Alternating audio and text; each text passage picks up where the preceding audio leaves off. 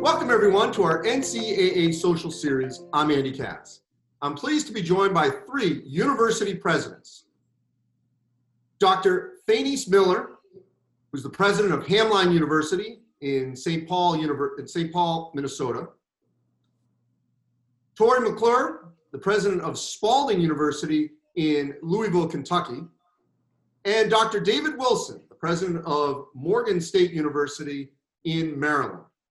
Uh, if I can start going around the horn here, if you will, and I will start with you, um, Dr. Miller. Let, us just first deal with the raw emotion of the past month, um, because at least for me, and I think countless other Americans and really citizens across the globe, this feels different uh, than any other injustice that we've seen um, really in the last decade or more.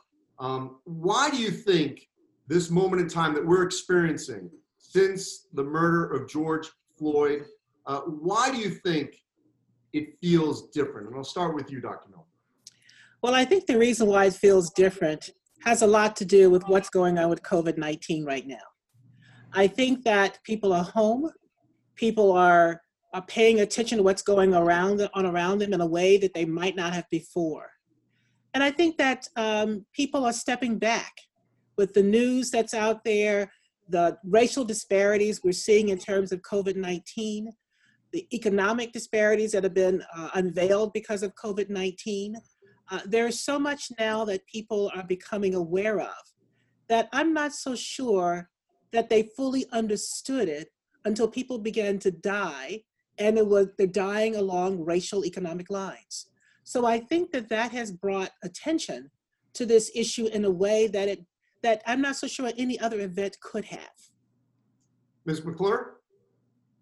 Yeah, I think it's different in that the we've seen deaths of black citizens before, but the murder of George Floyd, there was no way to view that other than a murder. And and while there have been lots of other episodes that um, were similar, played out the same way. Certainly, uh, for communities could see that and feel the same sense of injustice. But this was unequivocally um, a murder, and it was one that was witnessed globally. And there weren't any mitigating circumstances. There weren't any. I mean, we've heard excited delirium. We've heard all sorts of other things, but there was nothing. Uh, uh, typically, I imagine I'm not uh, unusual. A white person sees the episode and begins to work back until you find something that justifies the behavior. What we should be doing is starting from the birth of the individual and moving forward and seeing the system that we've created that is so biased and racist that these things happen with more rapidity and regularity than any of us wanted to admit, and there's no escaping it. The, the cloud of witness is global. Yeah. Dr. Wilson? You know, I, agree with the of uh, my colleagues, uh, but I do think that in this instance, it was the clarity in which this murder presented itself to us. Um, here you had Mr. Floyd, who gave no evidence at all that he had resisted arrest. And you had a white police officer with his knee on his neck for what seemed like an eternity.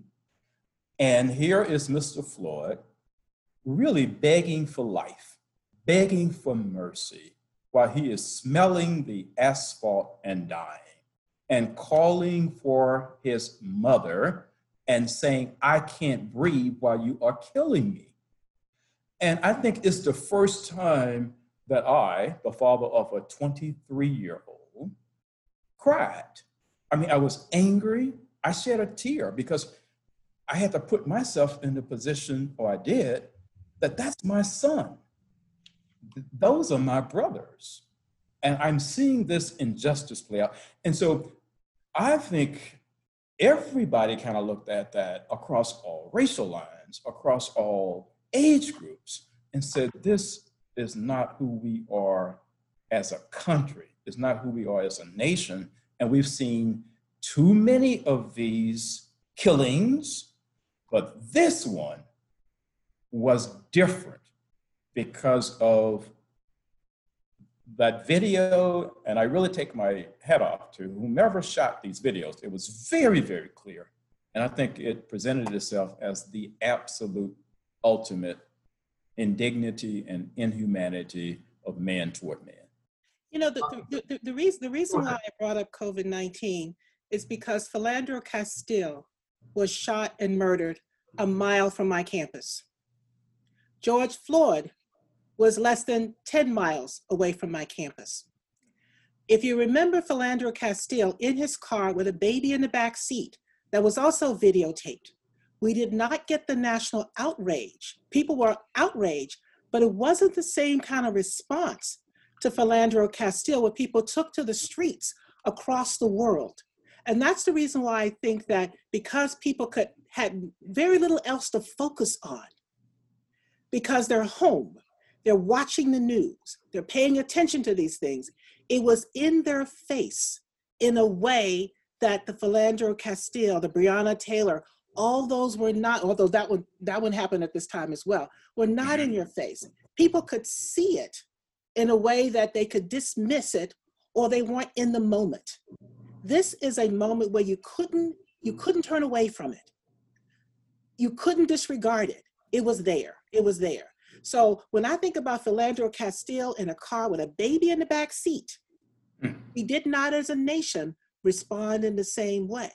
But we did with George Floyd because we had nothing else taking our attention away from it.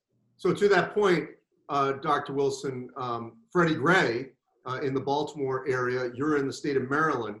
Uh, how much you agree with what Dr. Miller just said about the nation's focus? It might have been a, a big issue locally at the time with Freddie Gray, but it still didn't resonate as much.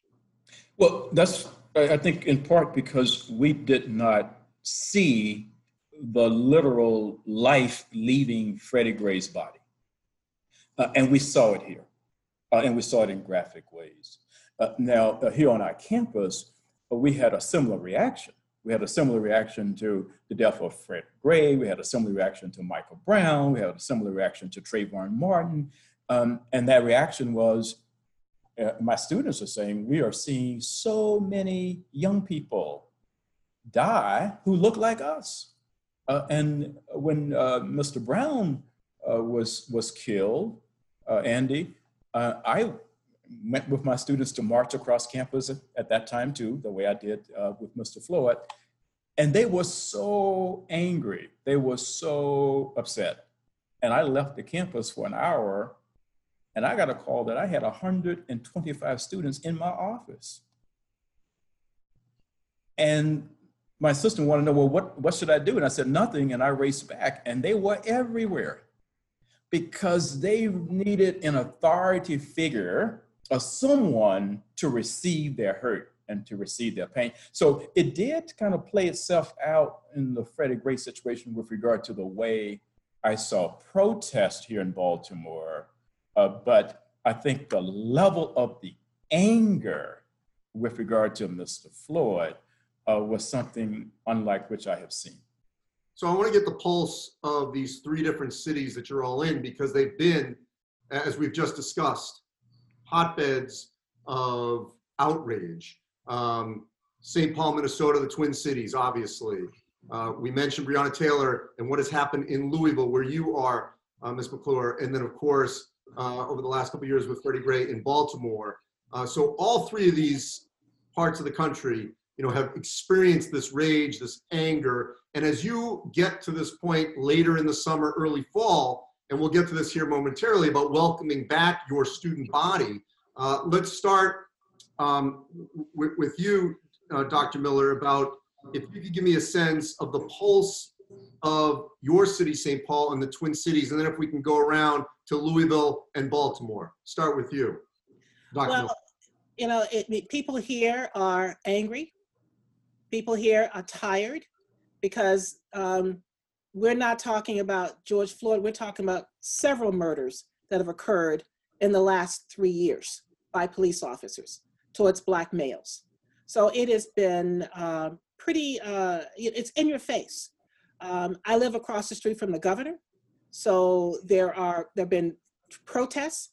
I am very proud and honored to say that my students and faculty and staff are out there with the protesters uh, because they realize that something has to change. So there, there, there are clear efforts to change. You're hearing the conversations that are going on about, around the nation about what do we do with law enforcement. On our campus, we have a criminal justice program. We've been working with the St. Paul Police for quite some time, uh, which is one of the reasons why you don't see or hear some of the same things happening with the St. Paul Police that you hear with the Minneapolis Police. They're, they're different. So people are, are paying close attention to what's going on. People are demanding change. Um, people are expecting change and people are actively involved in moving that change forward. We are involved in every possible way. But while we're doing that, while we're doing that, we're also trying to make sure that our neighborhoods and our and our, our staff and faculty heal because they live in the communities. My campus is right smack in, the, in a community where a, a, a, pharmacy was burned down, right near our, right, basically on our campus. Um, but I have faculty and staff who live in neighborhoods where there are no more grocery stores, there are no more um, gas stations, they're burned to the ground. So we're all trying to figure out how we heal. At the same time, we try and bring about justice and social change. That's what's going on here in the Twin Cities. So in, in, in Louisville, we had the death of Breonna Taylor, followed um, in close order with the death of David McAtee. And um, I think what's different with the intervening death of George Floyd is the sense, I don't know, the sense of personal responsibility that um, I see colleagues feeling about this. In that, I mean, I've, I've talked about um, I was introduced to James Baldwin when I was a, a divinity student, and I thought I understood when he wrote about the weight of white people. I thought it was just like, okay, the black community has to drag us around as an anchor. But when I watched that white police officer on the neck of George Floyd, the weight of white people took on a whole different meaning for me. And that sense of our campus is in the heart of downtown Louisville. A third of our students are uh, from underrepresented minorities, mostly black and every building on our campus has had some form of vandalism and i've admitted to being secretly proud of that because it means we're at the center of the the need the center of the outrage and i want to make sure that that outrage is turned to some action from the white community to to make sure that this doesn't 20 years from now we're not repeating the same outrage outrage is the first step toward toward hope and the other thing i'm seeing and my household is not uncommon in Kentucky. I'm out with the protesters protesting away. My husband's a member of the police foundation board. And so that that sense of division that is being fanned in some circles um, is something that we really need to reach across as educators to um, not take sides so firmly that we can't hear um, the cries for justice that are coming from folks who really need to be heard. And what we're seeing in uh, Baltimore is that number one, um, there is a kind of a skepticism uh, with regard to policing in the city. And it's been around for a while. Uh, but one of the byproducts of what unfortunately happened with Mr. Gray uh, was that the uh, federal uh, government came in and there was pretty much a decree um, in, in order and they're kind of working their way through that. So it's a lot of lot of mistrust on the part of law enforcement in our city.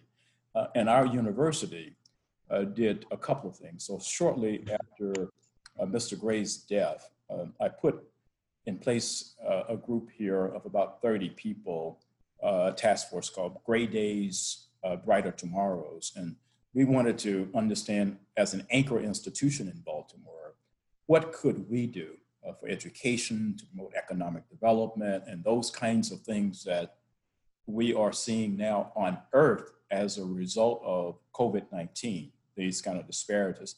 And so we are moving those projects along and people are really embracing of, of the economic development activity that Morgan State is leading in and around neighborhoods to bring uh, supermarkets, because this is a food desert, had been. Um, and so there's some excitement there. Uh, then uh, we had a unit on campus that um, was asked um, by uh, the um, court uh, to uh, conduct a survey on the attitudes of Baltimoreans with regard to policing. And, and the results were unbelievable. So, so you had um, within the white upper class community um, a really high regard for policing, uh, and uh, they, they, somewhere between 75 80 percent, you know, felt uh, very very comfortable, and the police were doing what they wanted to do. Um, as you kind of moved across the city and you got into predominantly black neighborhoods, it was just the opposite. So there's this huge gulf uh, that exists out there uh, between how one race of individuals is seeing policing versus another. And I think we're trying to kind of figure out here how do we move this forward. And then last, uh, just a couple of days ago, um, there's an interesting discussion that, that is unfolding, but it's now made its way through the city council and uh, the mayor, uh, where um, uh, a certain amount of money, um, several million dollars now, is being redirected uh, from policing uh, toward uh, social services programs, educational programs, and those kind of programs that hopefully uh, can address some of these disparities. So, in the end, you give young people here a greater hope. Uh, so, this is kind of a comprehensive, uh, almost complicated piece that we're seeing unfolding here in our great city. All right, so I want to transition uh, to what's going to happen in the fall. Um, you know, Dr. Miller brought up COVID-19, which is, I mean, it's not going anywhere in the short term. It's still hovering above us. It's obviously a much more of an issue in different parts of the country.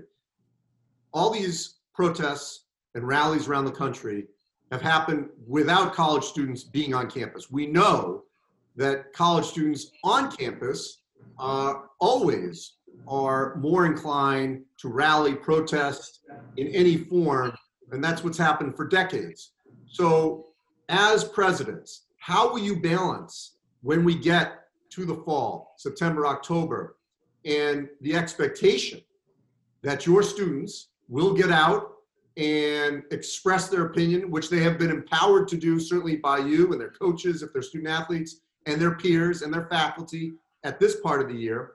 And that would certainly, I would think, happen in the fall. But how do you balance that with also bringing back these students and your desire to make sure that they're wearing masks, they're social distancing when it comes to being in the classroom, walking around campus, uh, because you're that's going to be a tightrope that everyone's going to have to uh, balance essentially when the students are back in mass uh, in the fall. And once again, I will start with you, Dr. Miller. Well, it, it certainly is going to be a balancing um, project, but I will tell you one of the things that we've done at Hamline that we'll figure out how to do but for our first time first year students, they come back to campus early. And what we've always done is that we have them go out into the community and do service because we want them to see that they're a member of a variety of different communities, not just one community, and what it means to be a member of a variety of different communities. And so we want them to see their connection to the community, not just to Hamline University we will still figure out how do we make sure that they understand what are the opportunities for them to get involved in the community outside of Hamline. So we're working on that. But one of the things that we have done for the last few years is that we make sure that our students vote. Every student who arrives on our campus for the first time, the first day, at least by the second day, every last one is registered to vote. Every last student. So if they come to us unregistered, they are that very first year. So it's one of the reasons why we have a very high percentage of voters on our campus. So as they're as they're doing this, we want them to pivot to think about this other social responsibility. And that social responsibility means voting, getting actively involved. But my students work for the mayor's office, they work for the governor's office, they work for our, our, congressional delegation's office. So they're actively involved in these issues. And being involved in justice issues is a part of the DNA in Hamline.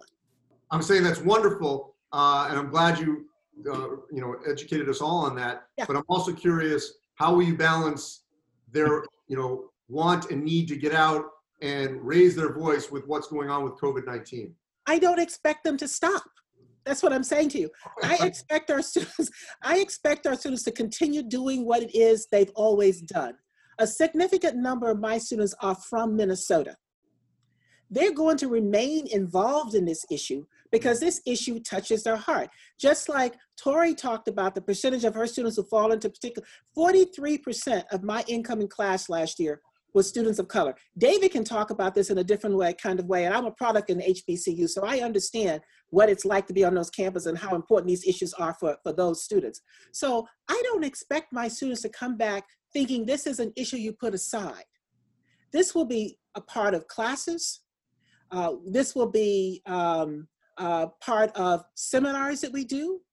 We do them a little differently, but it will still be there. So they will they will get this. But my students are out there protesting. I expect them to, to still be out there protesting. That's not going to change. That's I don't I think this is a different civil rights moment. This is another civil rights moment. And I don't think these students are going to slow down until things change. And I applaud them. I absolutely applaud them. And you know what? As president, I'm going to be behind pushing them out there. Mm-hmm. Get out there, be heard, do. So, yeah, I, I want them to continue, but it will be a part of our orientation. Why shouldn't they know that George Floyd was murdered? Why shouldn't they know the way in which they're murdered? And you know why that's also important to us? Because our criminal justice program prepares police officers. So that means how do we think about preparing these students for law enforcement? We've got to think about that uh, as well. So yes, this is a part of our conversation, but they're going to protest.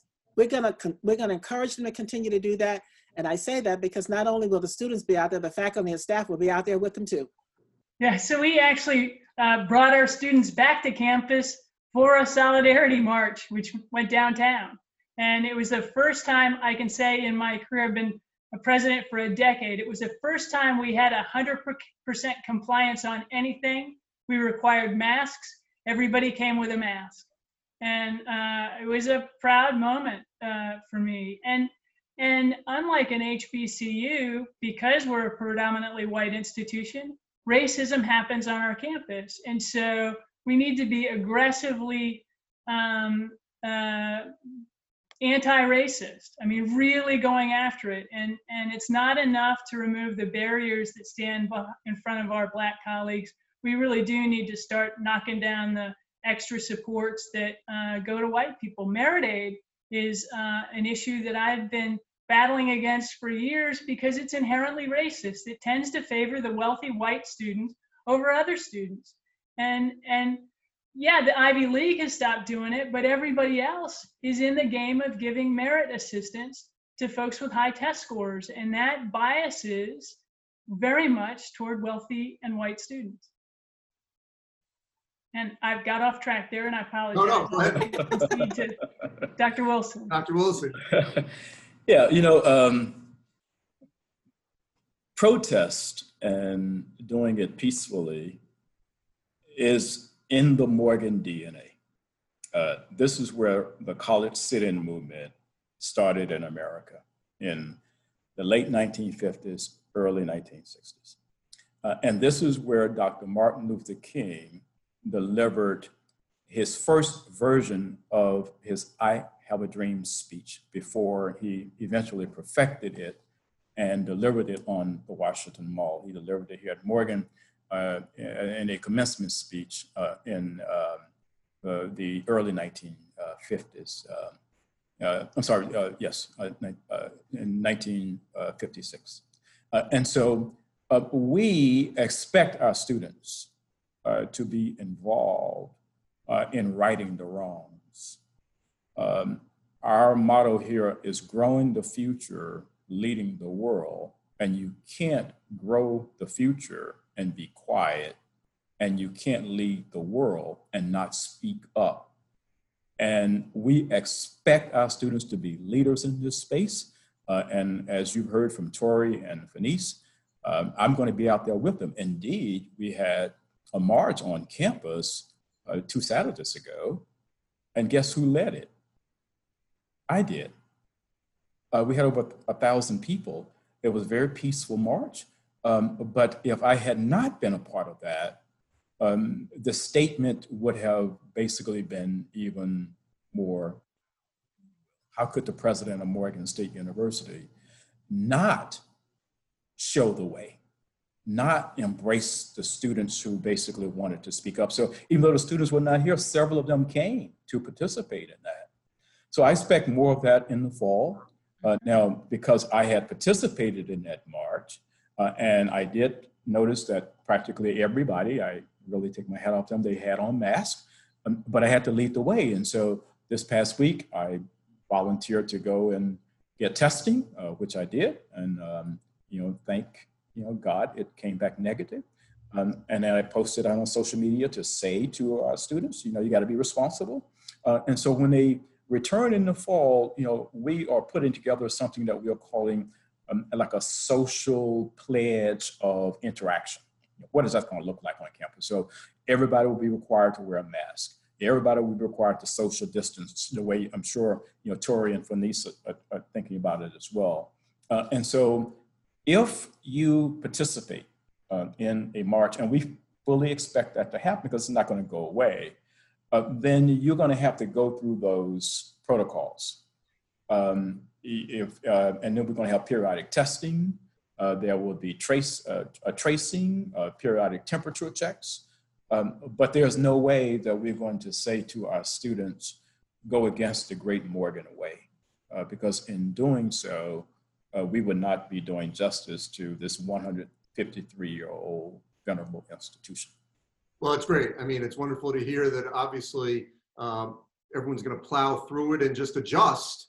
Uh, and, and we've seen that. I mean, the majority of, of rallies and protests we've seen, the majority of people are wearing masks. So people are adhering and, and balancing the two. Um, I know none of you are a president of a Power Five institution, but there has been a clear shift here in terms of the acceptance and the encouragement of student athletes to speak up, to be visible.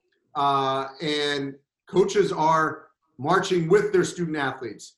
I don't think that would have happened whether it's six months, a year ago, five, ten years ago, 20 years ago, certainly not 40, 50 years ago. Um, Dr. Miller, why do you think at the high profile, high major universities where, you know, football, men's basketball are king and they're huge revenue uh, for the institutions and for the NCAA, that there now is acceptance and encouragement for student athletes to speak up and not fear any reprisal whatsoever by doing so. Well, I think Colin Kaepernick showed everybody the way. And we should have been paying attention to what he was doing and not denigrating him because he had it right. And, and, and, and I will just say this shame on those people for not understanding appreciating what he did at that time. It took George Floyd's murder for people to step back and take a look at why Kaepernick was, uh, Colin uh, Kaepernick was doing what he was doing and why some of the others were following along by taking that knee. Now we understand that knee in a very, very different kind of way because of George Floyd's murder. So I, I think that it's it's about time. But I will say this that I think those of us who, and I cannot speak for D1 or D2, but I can speak for D3. Um, I think some of us have been pushing in this envelope for quite some time. I'm very pleased to say that my football coach is Black. My athletic director is Latino. I, I, my associate athletic director is a woman. So we have been trying to make sure that this space, this athletic space, is one that people understand that it's a diverse space and that we as leaders in this space have a responsibility to help our students understand what their role is because they are students first and understand what it means to be a student athlete. A student athlete means you get involved in all of the issues that that that involve your community inside and out and not just athletics. So i think now we've come to the realization that our students are not just athletes. They and, and that's the reason why people are paying attention to this. They're athletes. And i'm going to be a little cynical too if if, if i might here. Sure. and, and, and i and i apologize in advance for being a little cynical. Some have to be now cognizant of these issues because you have to look at who those basketball and football players are from a racial perspective. If you don't pay attention to that, then you are negatively impacting those students and your institution. So, and, uh, and really, you have to pay attention to what these students have been saying and asking for for so long. And shame on us that it took George Floyd's murder. It took us seeing that knee applied to his neck rather than a knee being applied to the ground for us to step back and say, we need to change. We need to be involved, and we need all of our athletes to understand who they are and why race matters, why being Black matters within our society. Tori?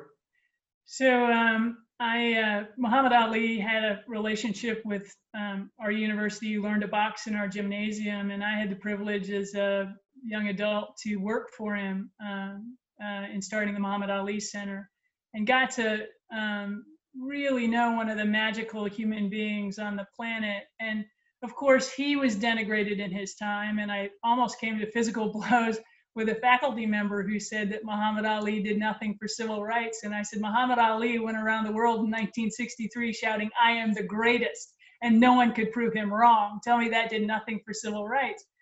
But that sense of the athlete showing the way, the athlete taking the courageous stand and paying a very high price for it. It cost Muhammad the prime of his boxing career, and it has cost Colin Kaepernick um, as well but that that hindsight that says he was right, they were right, this is right, um, and uh, to be able to watch our young athletes. The great thing about the protests I've seen is the youth of the protesters. I mean, I've seen like five and six year olds out there. Obviously, there are parents involved, but but that sense of how young they are. It's our students and it's high school students who are out um, showing the way and good on them. And I do believe it is the athletes that they look up to that they're saying, if this athlete thinks this is important, I can step out and it'll be all right.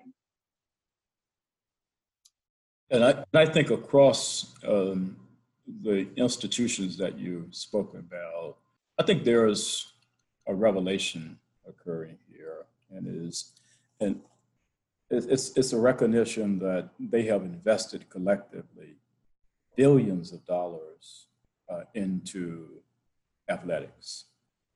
Uh, and many of those alumni and students relate to the institution in that capacity.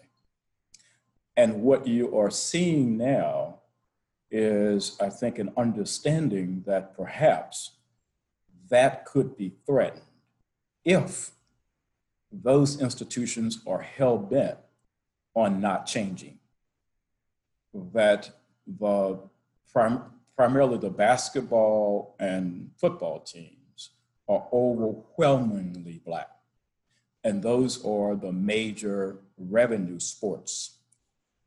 And if those institutions that are in the category that you name don't really move significantly uh, to perhaps a culture on the campuses of belonging, that you really belong here.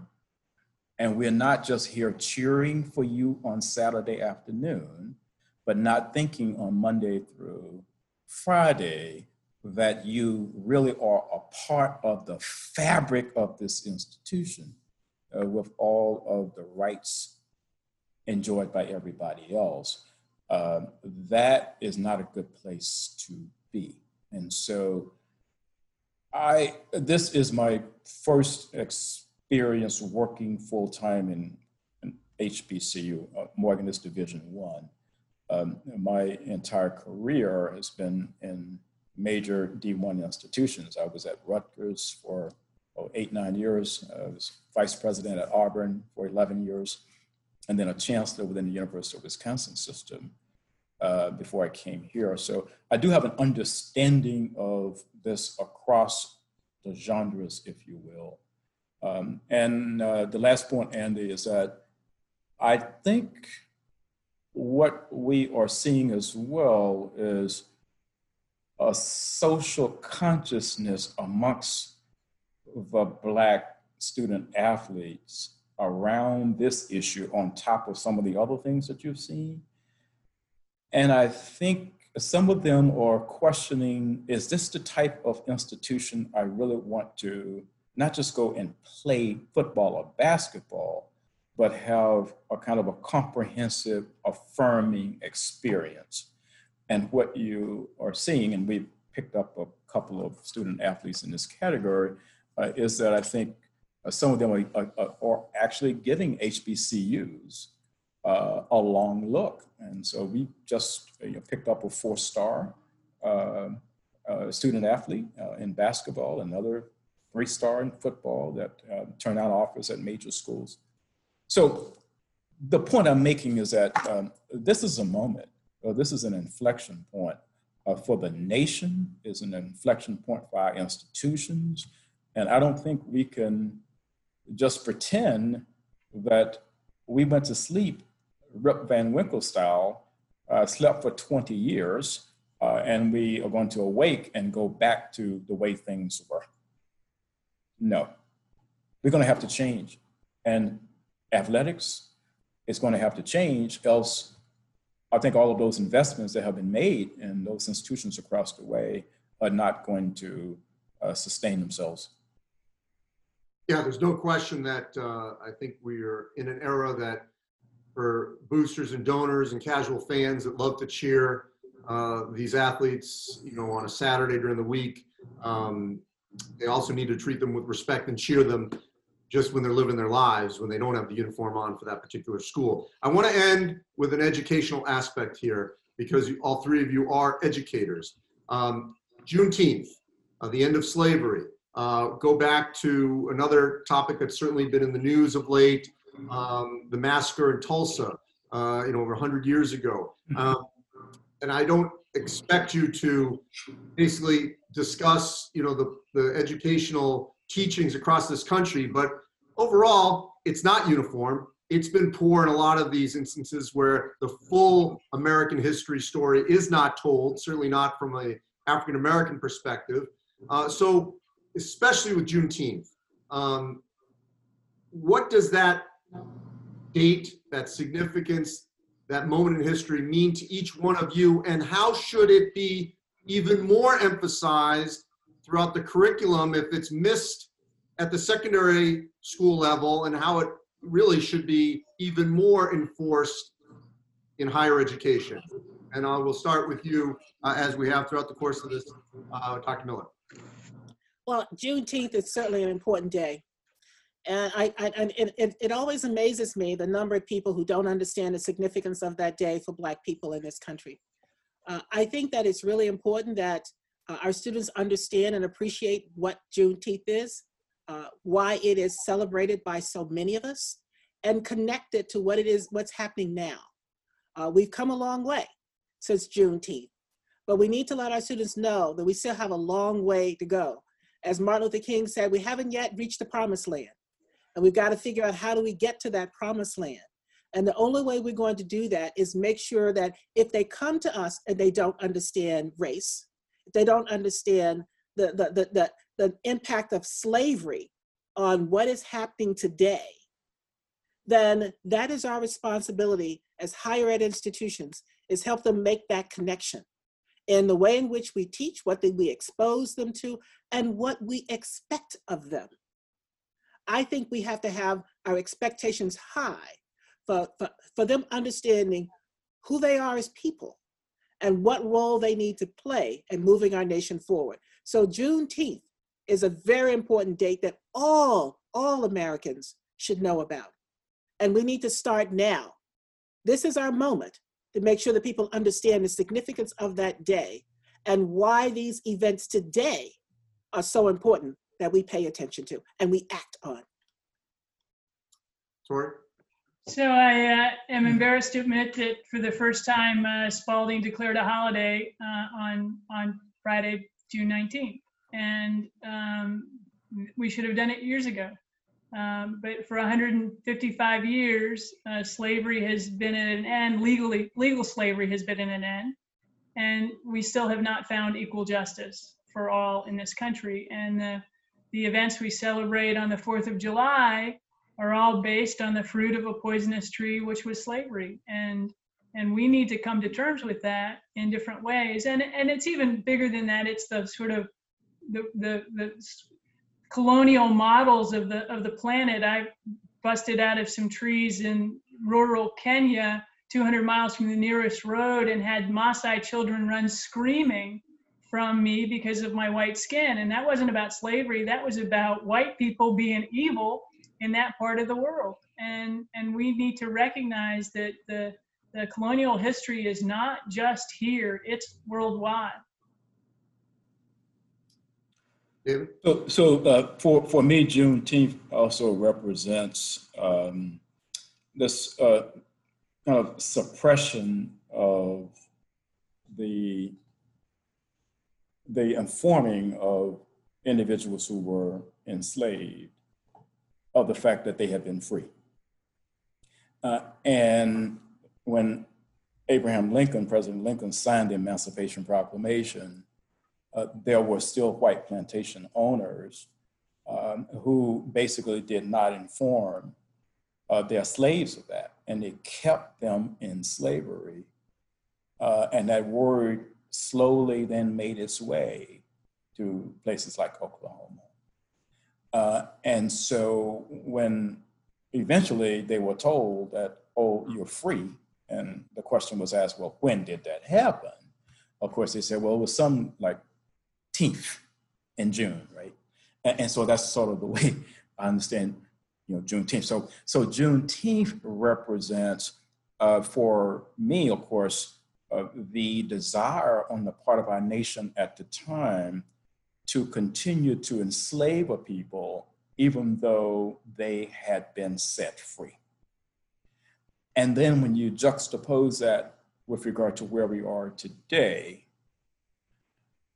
it's it's kind of sad because in a different kind of way, we still are living in an era, you know, where individuals are experiencing inequality, injustice.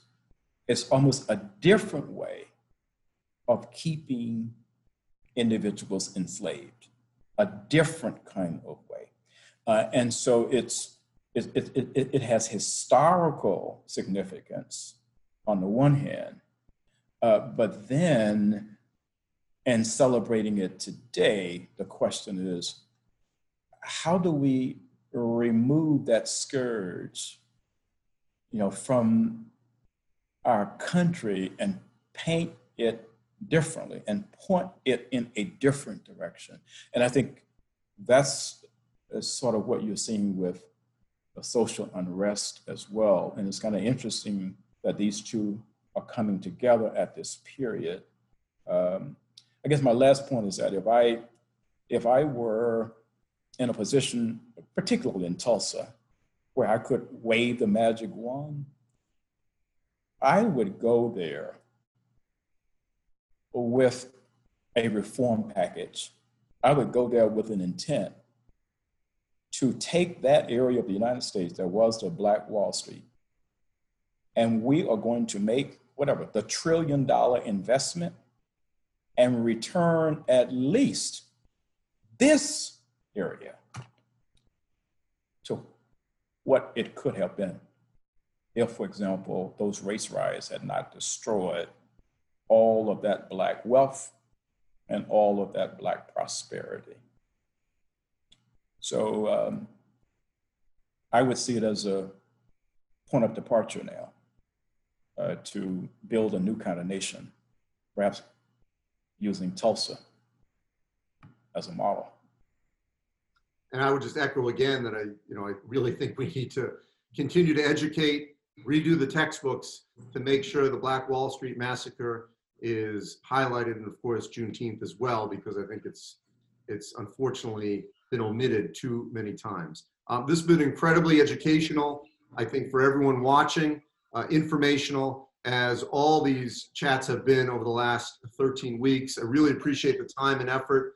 Uh, Dr. Uh, Dr. Wilson, President McClure, um, Dr. Miller, for taking some time uh, during your busy schedules. And uh, more than anything, we all hope that you stay safe uh, a healthy return to campus. And as we know, you, your students will continue to be engaged in these important topics uh, over the coming year and years. Uh, you can always check out all our coverage on our social series at ncaa.org slash social series. We've got all 12, actually all 13 weeks archived right there for you to check out what we've done. And we're going to continue this every week, really, for the foreseeable future. We appreciate all the engagement. For everyone here on this discussion, I'm Andy Katz. Thanks for watching.